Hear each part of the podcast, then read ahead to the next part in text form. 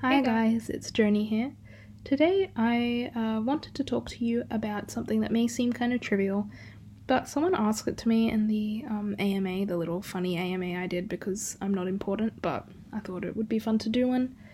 And someone asked me what my favourite colour was, and I actually had a nice little story that I wanted to tell to accompany my answer. So, my favourite colour is forest green, or like an, a dark foresty emerald green.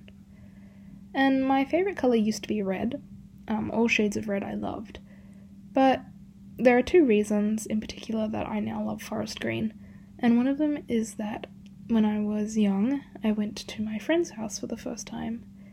And her bedroom had just been painted because she had this really beautiful bedroom and um, her whole house is quite fancy.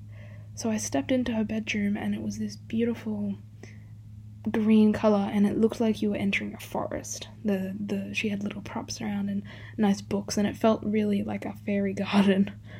And so I immediately loved it. And the second reason is recently I found out that my color season is summer and a dark green looks really nice on me.